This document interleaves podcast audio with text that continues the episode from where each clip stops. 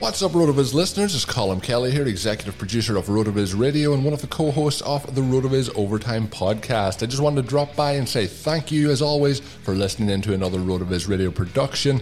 As a loyal podcast listener, you can save yourself 10% off a RotoViz NFL pass right now at rotoviz.com forward slash podcast or by simply adding the code RVRadio2021 at checkout. That'll get you access to all of the content and tools on the RotoViz website, the best tools and content in the business for the best listeners in the business. As always, we do appreciate you listening to each and every show. And if you do have 5, 10, 15 seconds to spare, please drop a rating for today's show on your favorite podcast app. It is much appreciated. With all that said, thank you once again for tuning in. I hope you have a great day. Now let's get back to the show. We have a major announcement on RotoViz Radio. What's up, Roto Viz?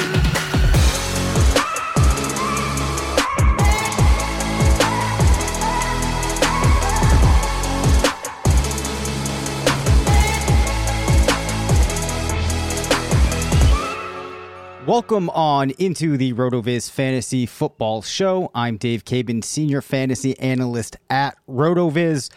As you may have gathered from the change up there in the intro music, we have some big news here, and that is that we are making a bit of a transition on the show. This is something that we were expecting. We were going to have maybe two or three weeks to kind of transition into with it being an absolutely crazy month, we kind of had to take an accelerated pace on that. But the news is going forward, I will be hosting this show alongside the Dynasty Commander, Curtis Patrick, who I have to assume you have listened to his show, The Dynasty Command Center. You know him from RotoViz. We've talked about him a number of times on the show, the DCC guide all of that stuff. So Curtis is going to be stepping in to take over for Matt. It's been an awesome couple of years hosting with Matt. Just wanted to mention, you know, how brilliant of a guy I think Matt is. Just a terrific analyst, such a quick wit, tremendous writer. It's been awesome getting to talk to him each week, get to know him. Uh, my favorite memory on the show with Matt was probably when I tried to make a quick case that Corey Davis actually had been okay and uh, got completely blown away by him on that note. But, anyways, we will talk a little bit in a second about what this new format for the show is going to look like. But first, Curtis, it's been an absolutely crazy week in the NFL. We are going to be kicking this off with a bang. I'm glad to have you coming onto the show. How are you doing? Oh man, I'm ecstatic, Dave. Uh, this couldn't be more exciting for me. Uh, I've got big shoes to feel, uh, to fill, to, to feel. Uh, there's a there's a foot joke, uh, Matt Friedman foot joke in there somewhere. Um, but I've got a, a big microphone, um, I guess, to, uh, to take over for. And I've, I too have appreciated, you know, everything that, that Matt has meant to Rotoviz. I mean, one of the original Rotovizians and so much respect for his work. Uh, enjoy cutting up Dynasty with him every spring. He's in, he's actually in my signature Dynasty league. Uh, so, so we are close buddies, uh, in that regard from an industry perspective, but really excited, uh, to take the show in a new direction with you. And, uh, t- tonight, I mean, this is a four podcast day for me today, Dave. Like, so first off, let's just start with that. My energy level is very high. I've got the Oki cask strength maker's mark in my glass, ready to bring fire um, tonight. And so, yeah, let, let's see let's see what this is the third iteration of this flagship podcast so let's let's hope it's third time's a charm and the show only gets better from here. I mean i am super pumped. So as i mentioned we might be changing up the format a little bit. So uh, curtis and i we brainstormed. We want to do three shows a week probably somewhere between 20 to 25 minutes. And we're going to have some recurring segments that i found some perfectly terrible music to play for these segments uh, so I think that that will be a lot of fun. I think we're about uh, getting ready to go. What do you think, Curtis? Yeah, I can't wait to hear some of these drops. I've I've myself have been lost in uh, royalty free uh, Apple Music uh, wasteland before, so I'm curious to hear what you came up with. And yeah, let's get in some fantasy content. All right, well here we go. It's time for the fantasy headlines this is our news segment brought to you by RotoViz News. So, the New England Patriots really got the free agency ball rolling, making a number of moves on the defensive side of the ball. They also bring in Jonnu Smith, Hunter Henry, Nelson Agholor, Kendrick Bourne into this offense to help support Cam Newton. I am, as our listeners know, pretty biased when it comes to the Patriots, so I want to get your reaction to these moves. What are the realistic expectations for Smith and Henry? So before we even cut up the expectations for any of the individual signings, can I just say because it's going to be it's it's going to be uninspiring. However, I do think Cam Newton. I think Cam Newton could become a super gross sleeper play somehow at this point in his career. I don't really like the individual situation for uh, Jonnu Smith or or Hunter Henry. You know, really, they're going to be you know splitting like targets with one another unless Belichick gets really inventive with what he does with Smith and lets him have some carries and it's more of like a pseudo H back role. Nelson Agholor, a deep threat. Uh, Cam seems to struggle with that element of his game um, this late in his career. Kendrick Bourne, you know, maybe has some appeal as more of the the size guy uh, on the perimeter uh, down in the red zone, ten zone, five zone and and I could see him being a sneaky best ball play uh, in in that regard. But let's look at Cam Newton for a second because he was third among all QBs in rushing last year. The guy threw single digit touchdowns and less than 3,000 passing yards and was somehow still QB 17. And I, and I think, you know, they've, they've clearly invested in, you know, the weapons that he'll have at his disposal. I don't know that any one of these guys is really a head turner on his own, but the receiving corps as a whole is certainly there's a lot more quality there. And so if if Cam can give us QB 17 with the likes of Damiere Byrd and N'Keal Harry and I mean really what else last year, I, I, certainly think he has some upside from from from that uh, from that aspect. So kind of excited for some cheap Cam shares, not very excited for really any of these signings. What do you think? Yeah, Dave? I mean, I think that that is perfectly fair. Um, to expect this team to come out and be something similar to what we saw from offenses in the past, I just don't think makes a high degree of sense when you look at the way that Cam's game is probably going to be played versus what you would have been able to do with Tom Brady and some of the other pieces that they would have had back in the day. I also think that it's possible you know, we've seen Belichick and McDaniels seem to know what they're doing. That though they've brought in these two tight ends, have set things up to make it look like they may be trying to recreate the days of old, they might just be positioning themselves for a system that they can work around Cam. I, I do tend to agree with you that Cam actually might be the player that becomes the most exciting out of this new grouping. And, and I think one thing that we're going to see be a pretty big factor in this is the availability of Julian Edelman, because I think some degree that might also dictate exactly the way that they try to get the ball downfield. Yeah, I mean, looking at Cam's production trends uh, from the NFL Stat Explorer a little bit, you know, I'm checking this out now on the site. He's got he had over uh, four appearances with more than 27 points, uh, fantasy points last year. You know, and again, we we talked about kind of the weakness uh, of of the passing game weapons. Really, all of his big games were based off of rushing the football. And, you know, now he, he certainly has a bigger receiving corps with Smith, Henry, and Bourne. And if he hits a couple deep shots, Agholor, really that was an element that the Patriots were sorely missing last year was a downfield threat. And even though I don't think Cam will be efficient on those throws, it at least should back, you know, the opposing secondary up, you know, maybe a half step compared uh, to what was happening last year. I hadn't even really gotten to thinking about Edelman yet that is interesting. Uh, would certainly allow them to spread the ball and not really force, you know, force passes to any, you know, one particular weapon. Uh, but yeah, I, I, I'm kind of talking myself in to Cam Newton as a best ball play here, and maybe like a left for dead, uh, scrape him off the dynasty heap uh, type play for 2021. Yeah, I know it's going to be tricky pulling, um, you know, for anybody in a new league the, the trigger on Cam. But you know, there probably is decent upside, and I think that his price is probably going to trickle down so low that it won't really burn you in any way, even if it doesn't work out. Yeah, I think that's that's probably accurate. I mean, he's on the wrong side of thirty. Uh, he's had the injury troubles that have you know mounted over the past couple years. He had a couple really hurtful no show appearances down that stretch last year that people will not you know quickly forget week 12 against Arizona, less than five fantasy points. Week 14 against the LA Rams, less than six points. And then, you know, if, if you were unfortunate enough to try to roll Cam out in your fantasy championship, which, you know, he really helped you get there with the way the beginning of the season started. But in weeks 15 and 16, you know, just two more flops against Miami and Buffalo. And, and, and then to see him erupt for over 40 points, his best game of the season in week 17 when it didn't matter. So, you know, fantasy owners typically, you know, don't have short memories when it comes to that stuff. You really have to buy or uh, battle those biases. And uh, yeah, so so I, I do think that Cam is where I'll be uh, kind of you know casting my bets in that offense for for this year, and maybe some very late cheap shares of Kendrick Bourne.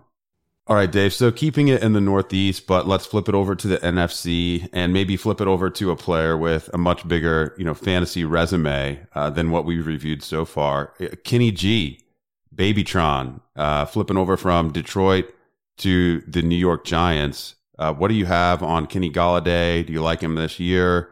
How do you think he fits in with Daniel Jones and company? Yeah, so you know, at, at like first blush on this, I wasn't too excited about the move, but when I started to dig in a little bit more, I, did come away thinking that this isn't as bad as I think a lot of people will think it will be. So last year, Kenny Golladay played in just five games, averaged 13.2 points. Every game, he was a wide receiver too, except in one of those games, I think he saw like four targets, had zero recs, did nothing. Uh, but this is a player that in 2019 ranked 13 in points per game with 15.6. That season also ranked 11th in air yards per target with 14.6. Now, we have reason to believe that air yards depth of target in general belongs to the wide receiver. Darius Slayton last year playing with Daniel Jones had 13.7. So it's not like Jones wouldn't be able to keep Golladay somewhere in that target type of range, which is where I think Golladay is going need going to need to be to be the player that we've seen. Last year, Matthew Stafford, 14.3% of his 431 passes that were beyond the line of scrimmage were deep throws. Daniel Jones, 10% of his 389 were deep passes. However, yes, there's a drop off in those deep passes, but in an SIS Sports Info Solutions metric that actually looks at, um, you know, it's it's kind of like QBR for quarterbacks, their own metric that they have.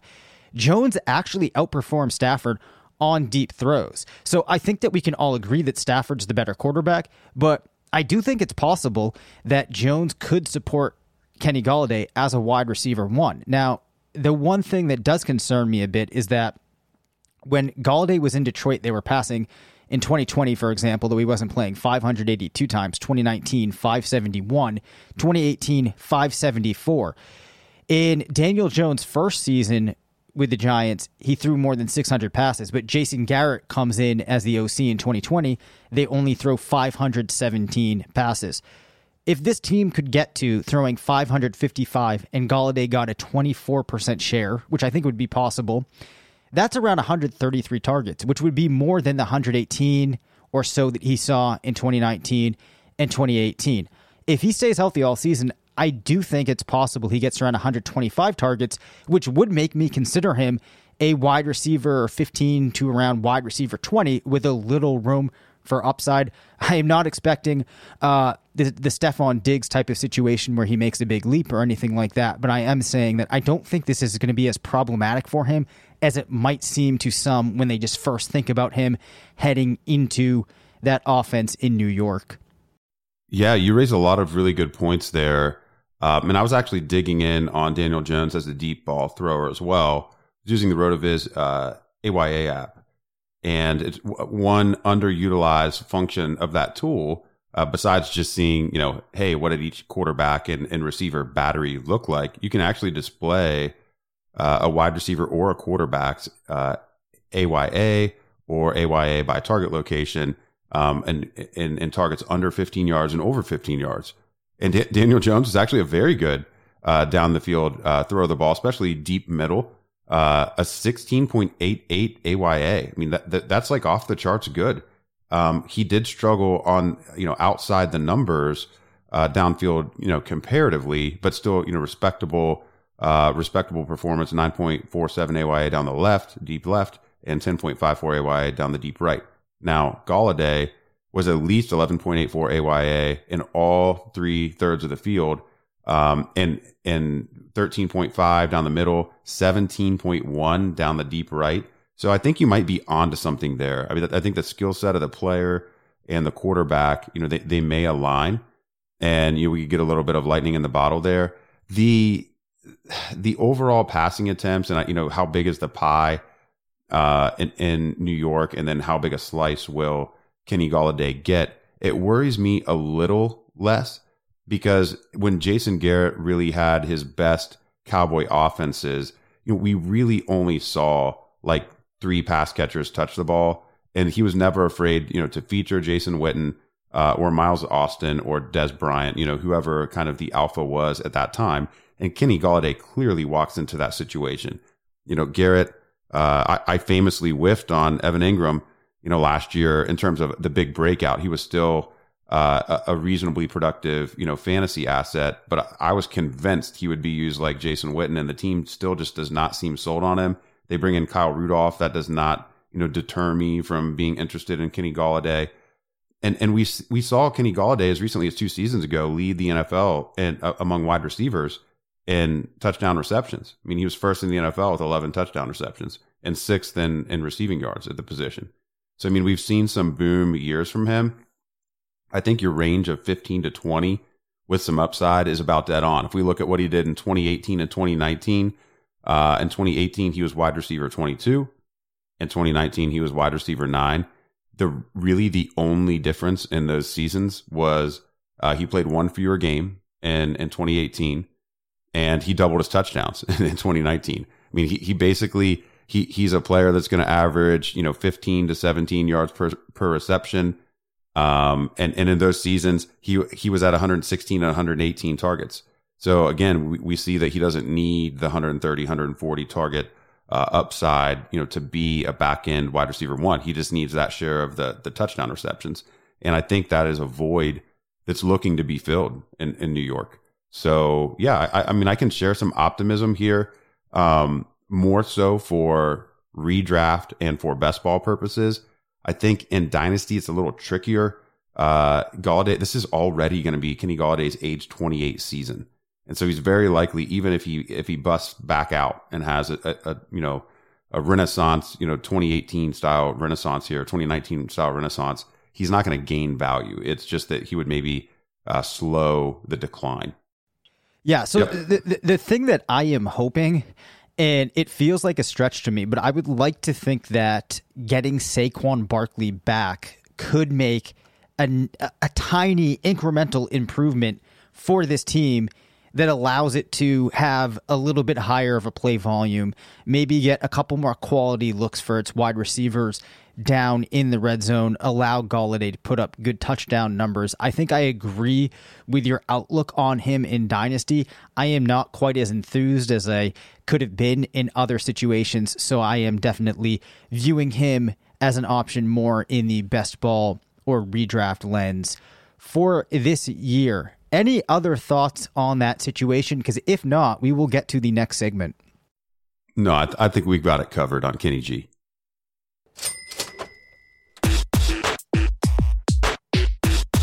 All right, this is a fire track, so I'm just going to let this play out. And then we will get into our price check. So we are checking in on the value in today's segment of Juju Smith Schuster, who was easily one of the players that Friedman and I talked about the most on this show. He has headed back to Pittsburgh on a one year deal.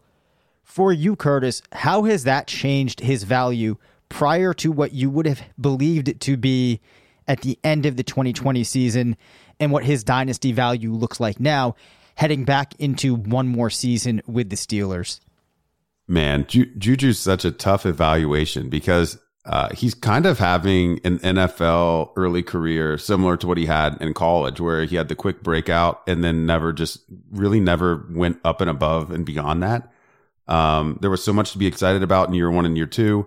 And then since then, you know, not so much. But it's a little sneaky when you start looking at what happened in Pittsburgh last season.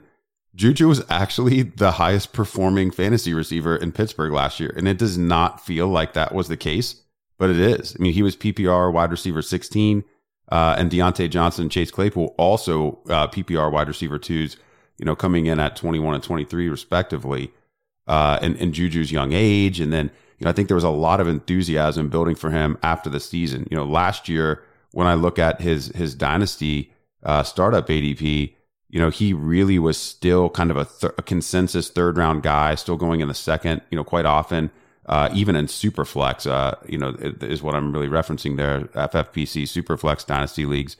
And then, you know, everyone was just out on him uh, moving over to this year. I mean, I'm seeing Juju go as late as pick 96 in FFPC Dynasty startups. I mean, his value has tanked since uh, he re-signed in Pittsburgh. So, uh, really looking at it though, like why can't this receiver group kind of do this again? I mean, last year everything was pretty much as bad as it could be in Pittsburgh. Ben was coming off, you know, pretty major surgery. He wasn't taking care of himself. He looked like he might not even play. They didn't have a traditional off season. Uh, and you know the the running game was basically non-existent with with James Conner uh, having an injury and, and, not looking like his old self, and you know Benny Snell not really being able to pick up you know where Conner left off. So I think it's kind of just like a you know pause the movie type situation where that probably the smartest thing is to expect that all three of these receivers will be valuable in in fantasy, but perhaps the best play is whoever's cheapest in your draft. Uh, just target the the the one who's third. really, whether it's in dynasty, uh, redraft, or best ball. And you know, from a from a dynasty perspective, right now, uh, Diontae Johnson is actually going the earliest. He's going at fifty seven point four, and Superflex startups. Chase Claypool is right behind him with an ADP of fifty nine in recent drafts, and then Juju's about a half round behind at sixty five point six. Uh, you know, I think Claypool's probably the target for me in that offense based off of it just being a second year last year not having a chance to get established with Ben Roethlisberger and still doing what he did, super super impressive. Um, and so, so I'm going to say my order of preference in dynasty would be Claypool, uh, Juju, and then Diontae Johnson. And in redraft and best ball, it's just whoever's cheaper. How do you see it, Dave? what you said makes a lot of sense there. Uh, I, I guess just to first hit things on the point on Juju, I am just relieved that he did not end up as a New York Jet or a Baltimore Raven. So I will completely take the fact that he's back in Pittsburgh. As far as his dynasty prospects go, I think that I had already made the mental reevaluation of not viewing him as a player that is going to be in contention for wide receiver one finishes the rest of his career. I think you're looking at a player that's going to be entrenched in a wide receiver two type of spot if he is in Pittsburgh or not. Now, I can understand that Claypool, for a lot of people, is going to be the most exciting player when you consider what he did to get his career going. He had a couple of monster games, profiles more as that touchdown scorer in that offense. I do have some fear, however, that Claypool could be one of those guys that puts up that one kind of fluke early season and then fails to live up to it for the rest of his career. And, and to some extent, uh, you can see why if you look at that game log. As I mentioned, he had a cl- couple of, of ridiculous games early on. He is going to be sharing the field with a couple of players that I think are pretty decent players. I think that, uh, you know, Diontae Johnson and Juju, neither of them are top 12 type of receivers in the league, but you know, I think they're solid wide receiver twos on a lot of teams. And for Claypool, you know, if you go back and actually look at the game log, there's a number of weeks where he doesn't get to 10 points. Um, you know, early in the season, it felt like they were really making using him a priority, uh, kind of scheming interesting things for him, and that did tend to fade to some point. Um, so, in my perspective, it's pretty close, not only in redraft and best ball for this year, where you go ahead with selecting these guys. So, I'm fine with waiting and taking the third. Um, but I also think it's fairly close in dynasty. Uh, but I, I suppose you do have to look at youth to kind of break the ties there. You know, the thing that I do think is the is the disappointing thing to come out of this is anybody that had invested in James Washington that thought they were going to finally get to see him capitalize on some of the momentum that he built up in the playoffs, that is going to be a lot harder to come to fruition now. yeah, maybe one of the most dangerous team wide receiver fours in the NFL. The Steelers continue to just find value in the NFL draft. Um, one thing that's that's pretty cool. I was uh, looking at our our player usage app, and uh, in there you can kind of display. Well, not kind of. You can display uh, the target market share of you know every main yeah every main player uh, in an offense uh, plotted over time. And Juju was the team wide receiver one from a fantasy perspective. He actually only led the team in wide receiver targets in one week out of out of 16 in one week. Uh, that that was really surprising to me. It was usually uh, in actually in every single other week, it was either Claypool or Diontae Johnson leading the team in targets. Most often, uh, Diontae, uh, with Claypool getting four weeks and Juju getting the other. So I guess by default, that gives what Diontae eleven weeks there. Um, so so anyway, yeah, I think we're going to get more of the same in the Pittsburgh offense, and uh, I think it is unlikely even me saying that I like Claypool, I think it's unlikely with all three of these guys here that we get a dynamic like, say, Minnesota, where Justin Jefferson and Adam Thielen, you know, were both fringe wide receiver ones.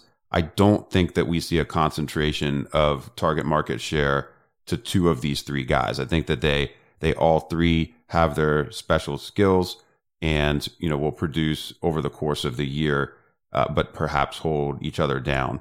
Um, might be another situation, a much more exciting one, but kind of like we were talking about at the top of this podcast with Cam Newton. You know, perhaps cheap Ben Roethlisberger's cheap, healthier, thinner Ben Roethlisberger is maybe the best play uh, out of the Pittsburgh offense. Yeah, it's an interesting way to come at it, just defaulting to the quarterback. You would like to think that with the four options he has to go to, he should be able to string something together. You know, last year there was definitely a, a step backward for Roethlisberger. It's possible he has that one more year left in him. Uh, you know, I think that it's definitely possible he doesn't. Um, but th- this isn't the Steelers team or, or, this isn't an offense that's as exciting from a fantasy perspective as it was three or four years ago. But I'm still interested in getting some exposure to these wide receivers a little bit to Roethlisberger. And I believe, Curtis, that that takes us to the end of this episode. We will be back two more times this week. We do need to iron out the schedule and the days that we will be releasing these and the times, but we will have that reported uh, to you next week. Great to have you on board, Curtis. Any closing thoughts for us? No, other than just make sure you subscribe to this podcast. This is going to be uh, this can be an adventure. It's it's my first uh, it's my first foray into partnership with with Dave in Audible form. We've been lavishing each other with compliments for years as we've helped uh, each other to run the site along with the other owners. Um, but this will this will be great. You're, you're gonna you, you, are gonna listen to our relationship blossom live on air. Uh, what could be better than that? Oh, nothing could. So I am excited about it, and now we get to hear the sweet new outro music for the first time. Thanks for listening to the RotoViz Fantasy Football Show. Don't forget to rate, review, and subscribe. Follow us on Twitter at DaveCabanFF and at CPatrickNFL. Email us at rotovizffshow at gmail.com. Visit rotoviz.com forward slash podcast for more information on listener only discounts. And until next time, thanks for stopping by.